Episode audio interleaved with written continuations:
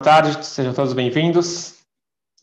Hoje nós vamos aprender algo fascinante para quem gosta de entender o que passa dentro da mente humana, como que funciona o subconsciente, como que funciona todo o processo intelectual.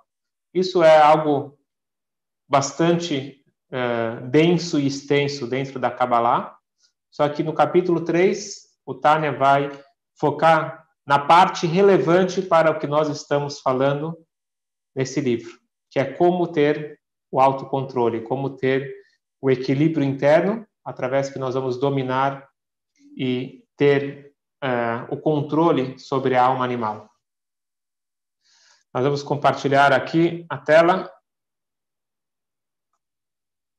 e nós vamos aprender hoje a diferença entre Chokhmah e Binah. Em hebraico, às vezes pode parecer que é tudo a mesma coisa, mas são bem diferentes. Qual que é a diferença entre Chokhmah, que seria a sabedoria, e Binah, que é o entendimento? Qual é a diferença entre os dois? A metáfora que é usada na Kabbalah, uma das metáforas, é uma semente e uma árvore. A árvore veio da semente, mas até uma semente virar uma árvore, tem todo um processo. Assim também na mente humana. As mulheres vão entender bem o que eu estou falando. Dizem que os homens eles estão cheios de ideias, só que nem sempre as ideias elas são práticas. Nem sempre as ideias elas vão levar para algum resultado. Muitas vezes fica no mundo das ideias. É dito que, em geral, os homens são de Chokhmah, as mulheres são de Binah. Os homens vêm com as ideias e as mulheres, elas tornam factível, se for, se for possível, elas desenvolvem a ideia. Como está escrito no Talmud, o homem traz o trigo e a mulher faz o pão. Se você for analisar isso pela Kabbalah, é dito que as ferramentas que Deus ele usa para criar o mundo e as ferramentas que nós usamos para desenvolver um pensamento, sempre tem esses dois, essa dupla, Chokhmah e Binah. Chokhmah é aquela eureka. tive uma ideia brilhante. E alguém te pergunta, me explica. Calma, calma. Foi só a ideia. A ideia é comparado com um raio. O raio ele é intenso, forte, mas ele logo vai embora. Tanto é que se você não escreve a ideia, você não passa para alguém, aquela ideia pode desaparecer. Tinha um grande gênio no século passado, o Rogachover, é dito que o dia mais difícil para ele era o Shabat, porque ele era um homem de uma mente incrível, sempre tinha novas ideias, novos insights, e ele precisava sempre escrever, porque senão desaparecia, que já vinha outra ideia. Shabat não pode escrever. Então era o dia que ele sofria não poder escrever essas ideias que apareciam na cabeça. Tem técnicas como você lembrar, mas em geral a ideia é Primeira ideia, aquela, aquele flash é Chokhmah. Segundo passo é Binah, é desenvolver a ideia. Então, pela Kabbalah fica fácil de você entender. Chokhmah é o Yut, aquele pontinho, o Yut. O que, que representa aquele Yut? Um pontinho. Mas se você estende e puxa ele para o lado e para baixo, ele forma o rei, que é representando, representando Binah. Portanto, nós temos dentro da nossa mente o tempo todo a dupla funcionando. E nós precisamos da dupla, porque senão a gente não chega em lugar nenhum. Eu preciso ter ideias, eu preciso ter é, a, aquela, aquele flash de Chokhmah, mas eu preciso desenvolver a ideia através de Binah. Em geral, os homens têm mais facilidade com Chokhmah, as mulheres com Binah. Mas Todos nós precisamos dos dois. Precisamos de Chokhmah e precisamos de Binah. Quando a gente fala de homem e mulher, já tem um exemplo mais interessante para entender. Qual que é o objetivo aqui no Tânia? Aqui a gente não está querendo falar da anatomia da alma simplesmente para um conhecimento técnico. Nós temos um objetivo. O objetivo é moldar o nosso comportamento e o nosso caráter. Não só o comportamento externo, o nosso caráter, as nossas emoções inteligência emocional. Para isso, nós precisamos usar, como nós já explicamos, a ferramenta mente controla coração. Para isso, a gente precisa entender como que funciona a mente. A mente funciona dessa forma. Tem a ideia e tem o desenvolvimento da ideia. Quando você e, e o objetivo é que a ideia gere filhos, que os filhos são as emoções. Vamos voltar para o exemplo humano. O homem é Chokhmah, mulher é Binah.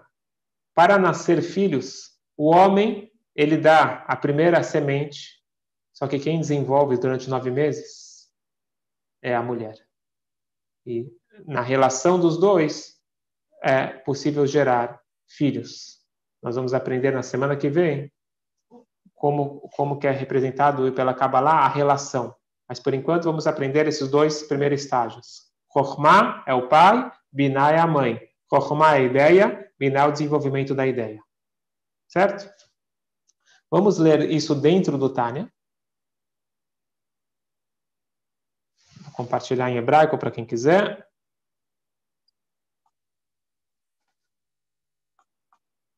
O Biur Ainyan. Página 74, no Tânia em português. O Biur Ainyan. Kine asechel shebenev jamaskelet, shehu amaskil kol davar, nikra beshem chochma koachma. Primeira etapa no processo intelectual é chochma. Chochma se dividir em dois, fica koachma, a força de perguntar o quê? Sim, o quê? O que, que você está falando? Você não tem ainda uma definição. Ainda está muito abstrato. É aquele ma. Quando você só sabe perguntar o quê? O Kshemotzi, Kocho, ela poel, quando você desenvolve esse potencial, essa ideia original, e você traz na prática, Shemid Bonen aqui a gente vai entender um pouquinho sobre o processo da meditação. Quando você midbonen, em hebraico, meditação é idbonenut. Idbonenut é usar a biná. Biná vem de boné, de construção quando você constrói a ideia na sua cabeça. Leoshro ou Leomko. Então, construir existe você criar associações paralelas, existe aprofundar. Mitocheizu dabar kochma amuskal besechlo nikra bina. Esta é a segunda etapa. Todos nós passamos por essas duas etapas para construir uma ideia.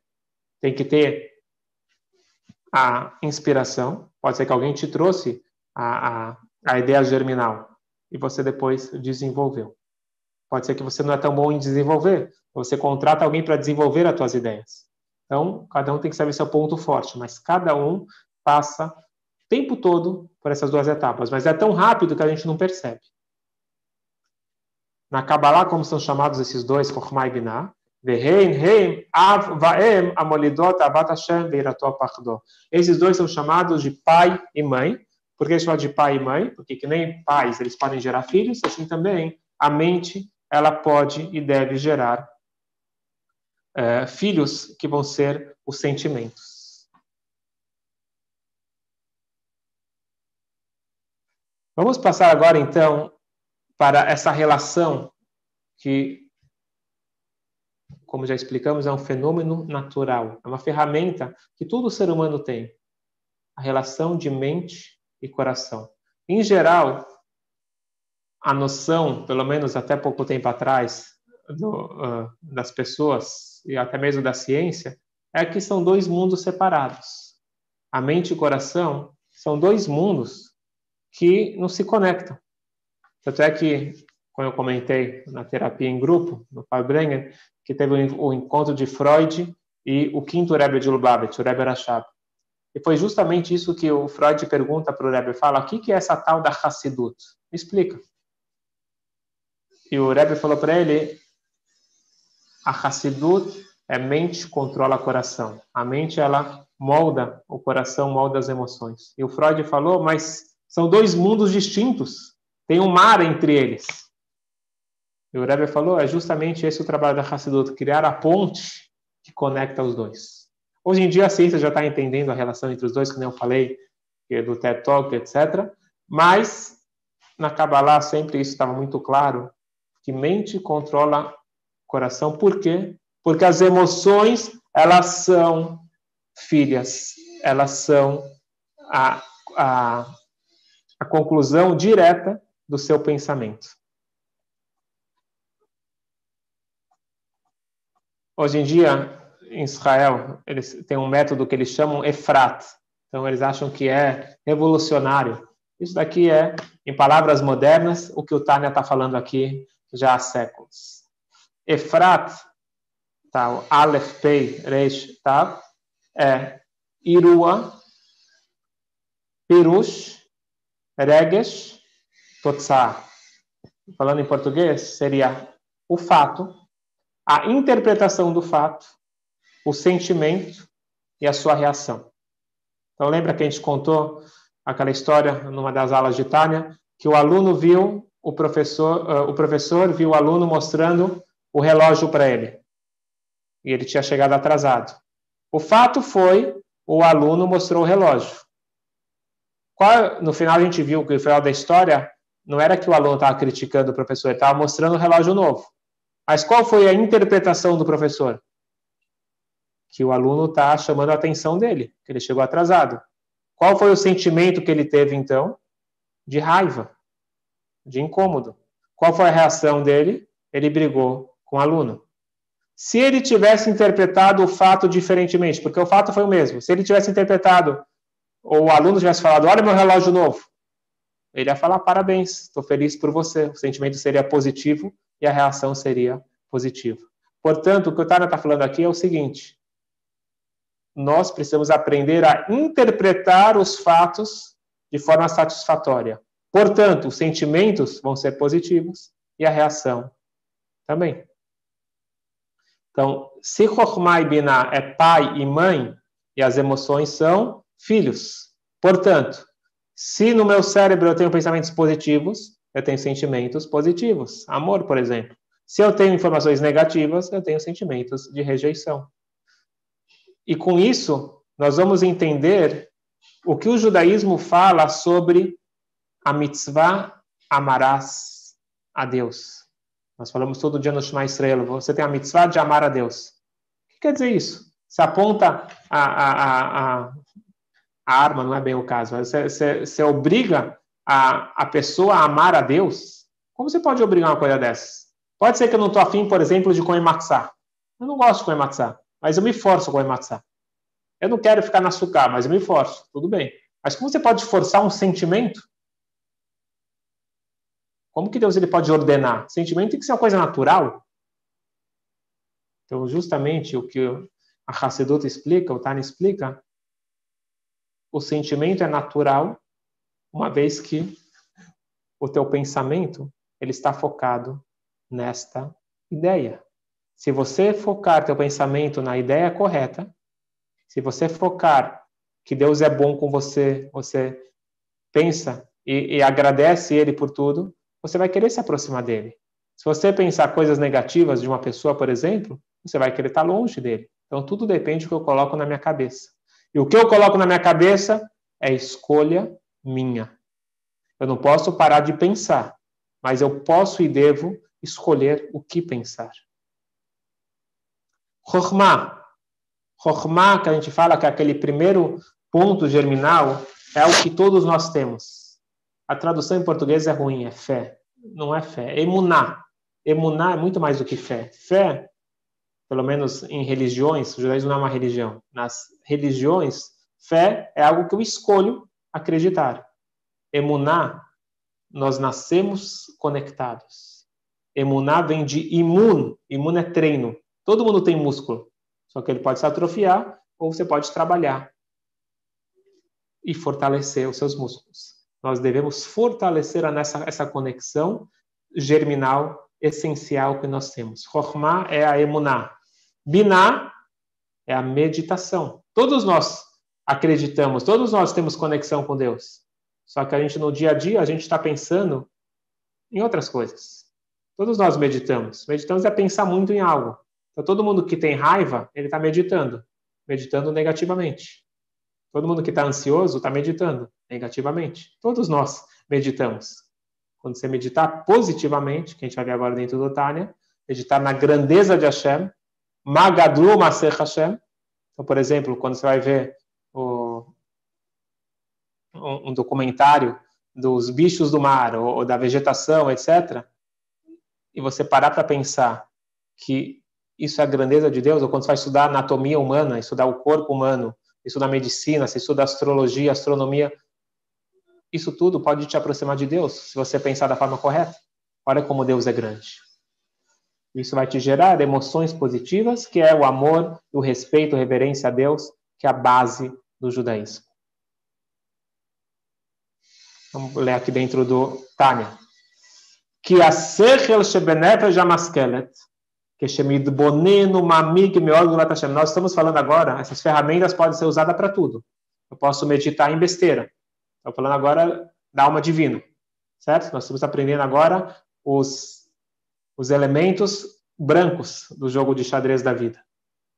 Quando você estuda sobre a grandeza de Deus, Hassidut, você medita e se aprofunda na grandeza de Deus,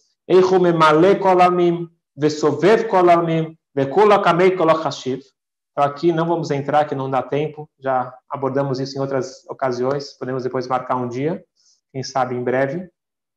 Aqui está falando três etapas da meditação. Pensar como Deus preenche o mundo, como Deus envolve o mundo e como tudo perante Deus é nada. Isso aqui são três etapas na meditação. A gente pode, se Deus quiser, se tiver interesse, marcar uma meditação judaica para a gente poder se aprofundar. O melhor seria presencialmente a gente fazer isso perto da natureza, como que a gente fazia antes da pandemia. Quem sabe perto da natureza, o distanciamento a gente pode marcar. נולדה ונתעוררה מידת יראת הרוממות במוחו, מחשבתו, ליראה, להתבושש וגדולתו, יתברך שם עשו ותכלית.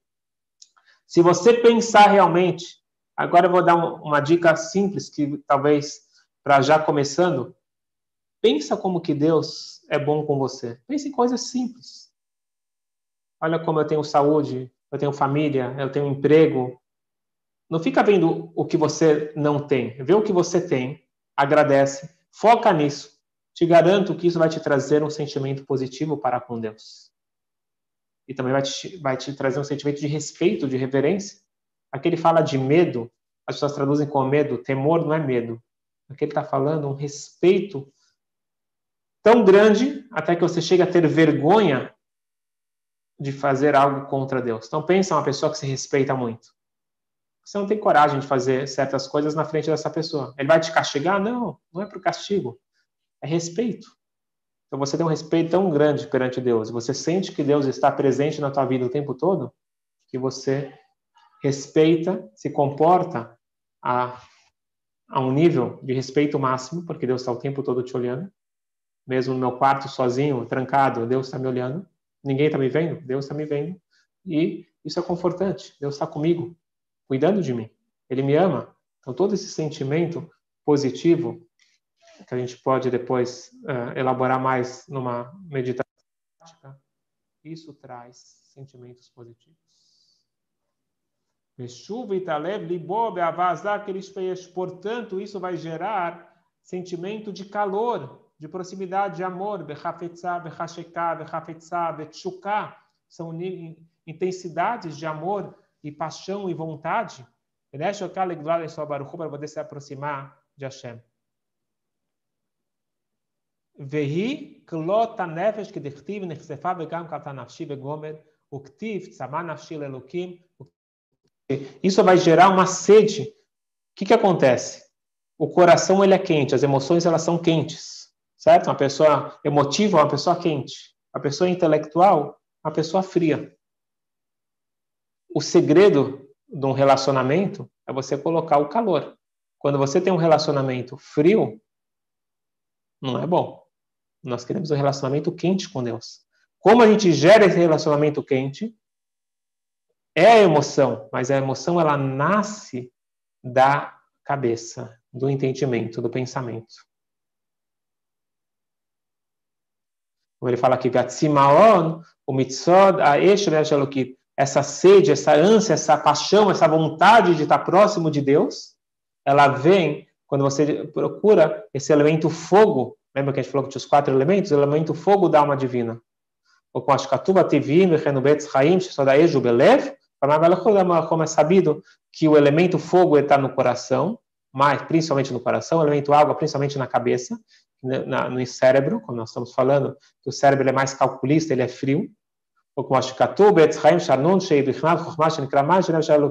E assim explica o, o, o livro Etzchaim da Kabbalah, que a Chokhmah, ela é, ela é comparada com... Uh, onde eu estou aqui?